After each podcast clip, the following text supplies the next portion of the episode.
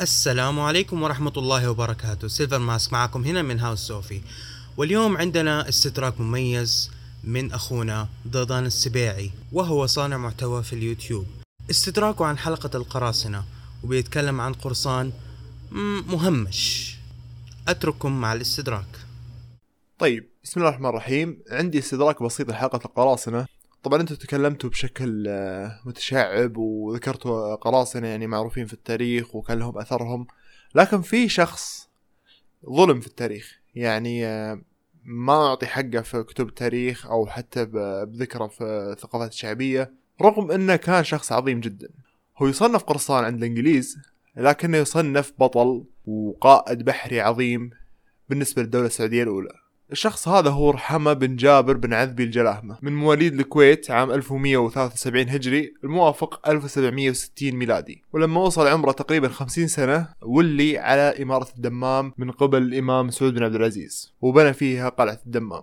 طبعا رحمة كان قائد بحري عظيم جدا. كان يقود أسطول بحري كبير وطاقم بالمئات وكان موالي للدولة السعودية الأولى وكان دايم يحارب السفن الإنجليزية. علشان كذا كانوا مصنفين القرصان. وله رسمة رسمه ضابط إنجليزي في ميناء بوشهر ويقال أنها أقدم رسمة يعني في العصر الحديث يعني ما هو بغض النظر عن النقوش وكذا أقدم رسمة رجل عربي. طبعا كان يهاجم سفن الحكومة الإنجليزية وأيضا كان يهاجم سفن شركة الهند الشرقية المعروفة بسلسلة أفلام قراصنة الكاريبي. طبعا كان كان يعني يهاجمهم بشكل مزعج وما كانوا يقدرون عليه. كان عنده أسطول بحري وكان عنده أسلوب آه، قوي في يعني في القتال البحري فما استطاعوا عليه. طبعا هو صنف عند البعض بأنه من أنجح خمس قراصنة في التاريخ. عشان كذا أنا مستغرب إنه يعني ما ما يعني ما في كلام كثير عنه وحتى في التاريخ حتى في الثقافات الشعبية. على طاري الثقافة الشعبية هو أثر عليها بشكل كبير. كثير نشوف في الأفلام أو الكرتون أو يعني في الألعاب أو أي شيء يخص الثقافة الشعبية قرصان بعين واحدة. وينسب هذا الشيء للشيخ رحمة بن جابر الجلاهمة بأنه هو اللي استوحوا منه القرصان ذو العين الواحدة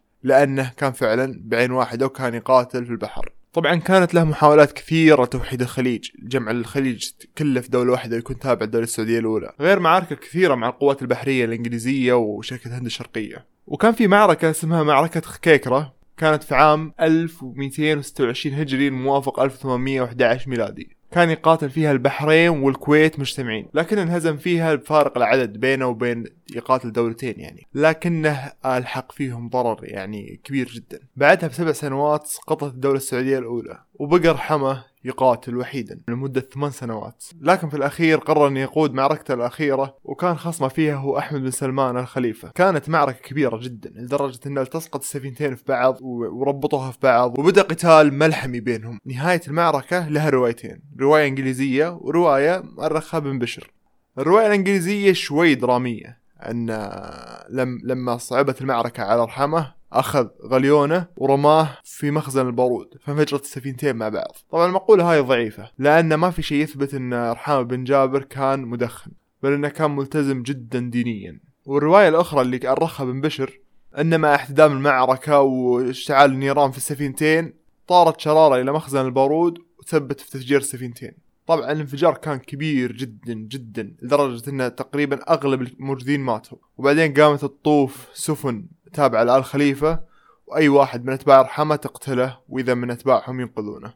وبكذا انتهت قصة أحد أعظم القادة البحريين في التاريخ. طبعا أنا ذكرت شيء بسيط جدا واختصرتها يعني بشكل كبير لكن اللي بيستزيد عنده كتاب عنوان المجد في تاريخ نجد لابن بشر. وعنده كتاب The Pirate Coast لتشارلز بالجريف وأتمنى تبحثون عنه لأنه فعلا له قصص وله أمور يعني كانت جدا يعني أهملت وأتمنى فعلا فعلا يتم الالتفات له من قبل صناع المحتوى. شخصية عظيمة بتاريخ ملحمي ولم تعطى حقها. وهذه كانت نبذة بسيطة عنه.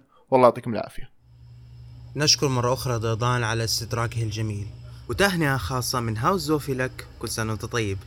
وأنتم يا مستمعينا إذا كان عندكم استدراك لأي حلقة آه معلومة تبغوا تضيفوها أو تصحيح معلومة لأي من حلقاتنا السابقة لا تترددوا إنكم تتواصلوا معنا على التويتر على الإنستغرام على ساوند كلاود وحتى على اليوتيوب.